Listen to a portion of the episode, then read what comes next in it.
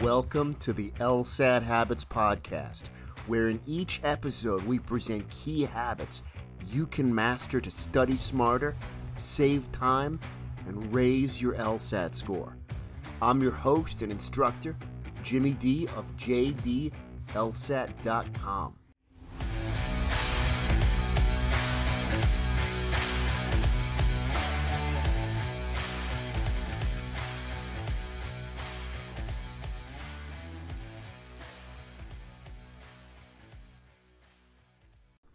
Welcome to the LSAT Habits Podcast. I'm your host and instructor, Jimmy D of JDLSAT.com. That's JDLSAT.com. So, in this episode, I'm going to call this episode So You Got Your Score. Because scores were just released the other day for the uh, January 2021 LSAT. And um, I've been in this situation as a student, and I certainly talk my students through it. So, really there are two two options here. One, you got your score, you're happy with it. Congratulations. You don't have to listen to this podcast anymore. Um, you can, or at least this episode, you can apply. If it's later in the cycle, I might encourage you to wait a cycle and apply earlier just to maximize your score. If you're not happy with your score, then I can certainly relate because I was not happy with my first score. And to be frank, I wasn't satisfied with my second score. My third one was the charm. That's when I got my target score. And, eh, you know, I feel like that has made me, um, I'd like to think a better teacher because I can relate to it. Um, so I'll talk to you about my experience. I remember when I first got my very first score, I worked super hard, thought I was going to break the 170s. And it was, man, I think it was like a it was either I, I, I, think it was I should know this. Um, I'll probably go back and, and, double check and then amend this podcast. But I think it was either 159 or 161. It was something like that. And I remember I just opened up my email. I was in the middle of something. I opened up the email on my phone. I didn't expect to see the number, and just there it was. And I was crushed because I had worked so hard and I was PTing around the 170s, and I just didn't get the score that I wanted. I was not a happy camper. Um, you know, one of the best pieces of advice I can give is definitely get back up. We're going to talk about that for a few bit, few minutes, but before we do, um, let yourself be upset. Totally valid. Like, obviously, don't let it consume you, but let yourself feel upset for a day. I can tell you, I hit up In-N-Out pretty hard. Um, I think I even uh, then I then I realized, oh, I should have had nachos. So I think I might have done that too afterwards. So I let myself be upset and then I got back up on the horse. And um, I guess just a couple pieces of advice. I mean, one of my favorite quotes, I'm not sure where it came from, but uh, God's delays are not God's denials. And I really want to encourage you to think about that. God's delays are not God's denials. And so um, that's helped me through many things. Um, I think a lot of times it's just a matter of not giving up and just going those that extra mile or those many extra miles, and it was for me. So I want to encourage you to not give up. And just a couple of key points. So one, um, I think a lot of students have this fear of, oh, I'm gonna have to put in the same amount of work. I'm gonna have to oh, like all those hours I put in. If you if I put in, you know, four hours a day, I'm gonna have to keep doing that. If I put in eight hours a day, I'm gonna have to keep doing that. And by the way, most of my students know I do not recommend eight hours a day. You're you're not going to be very effective after hour four or five, um, six the most. But whatever it is, if you're listening to me and you're like you're maxing out at four to six, cool. Or if you were getting crazy and doing eight hours, but whatever it was, this intense study regimen that you have to repeat all of that. I don't think it's that necessary because you've already got the foundation. So this concern that oh I've got to stop and I've got to start over again and devote, you know, for you know if you're listening to me like a max of four to six hours a day even that you don't necessarily have to do. Because if you've got that foundation and you were pting higher then significantly higher like in my case or just if you were pting somewhere around your target score you don't necessarily need to do everything all over again. You've got the foundation.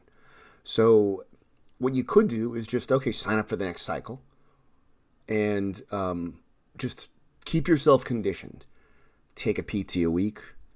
Um, you know, obviously stuff that comes up in the analytics, you can go back and watch those lessons. If you want to work with someone, whether it's a teacher or a study buddy, um, obviously you're always welcome to reach out to me, jdlsat.com. But you don't necessarily need to do this intense training like you were because you've got that foundation. Just a PT a week blind review. If you're not familiar with those terms, take a look at our previous episodes on um, blind reviewing your practice tests. But it's not like you have to get back on the horse and do all this crazy extra work. Just get back and give it a go again. And you never know. I mean, it could have just been you were tired that day. It could have been you had an off day. It could have been that you uh, just had a bad experience or something wasn't clicking that day or you were nervous or you weren't used to the process. And maybe your second time around, things will click. I mean, I could even tell you eh, look, our goal is to always simulate the practice test. Have that practice test, excuse me, simulate the day of the test. And that should be your goal, like to a T. Time constraints, make it just like the test. But there's just something about taking the real thing when it's like, oh, this is the real thing, and who knows? Maybe maybe your nerves got to you. Maybe it was just one of those tests where it just had a really onerous section that you weren't prepared for. But there's no harm in taking it again. And here, I want to make another point. People are concerned about what will law schools think. You know, now instead of one score, I've got two. Instead of two, I've got three. Um, here's the bottom line. I mean, obviously, it'd be great if you could take it the first time around, but they only care about your highest score, at least as of right now, because years ago they would average the scores because that's what U.S. News and World Report did with their rankings. Today and for the past, I guess, almost decade or more, um, U.S. News and their rankings just cares about the highest score. So guess what?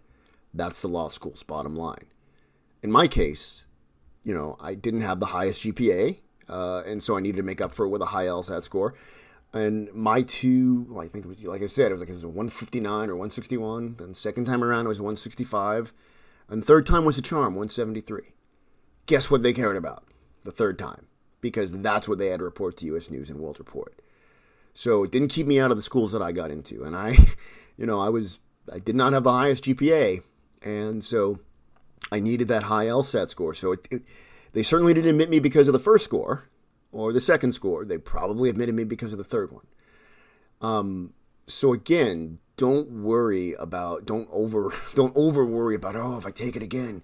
They care about your highest score. Unless if things change, which I don't think they will, and if they did, fine, we'll deal with it. You're fine.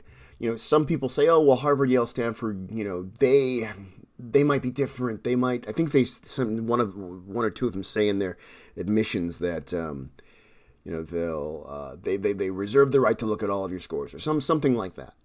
Well, this is what I always say to someone: if you didn't get into Harvard, Yale, or Stanford Law School, it's probably not because you took the LSAT more than once. If you got a high score, there's probably some other reason, and it might be just because they have so many applicants and they have to turn away so many great applicants. So, just keep it in perspective.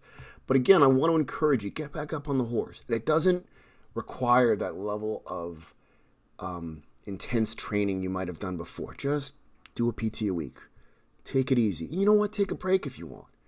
Um, now, if you want to do it within the same cycle, if it's not too late in the cycle, feel free. Um, I'm sure many of you know that it's to your benefit to apply early in the cycle. Now, in my case, by the time I had taken the second one, it didn't work out well for me.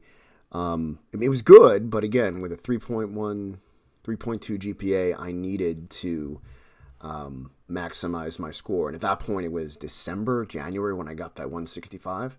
So um, I uh, I decided, okay, and it was a tough thing to do, but I decided let me wait another cycle.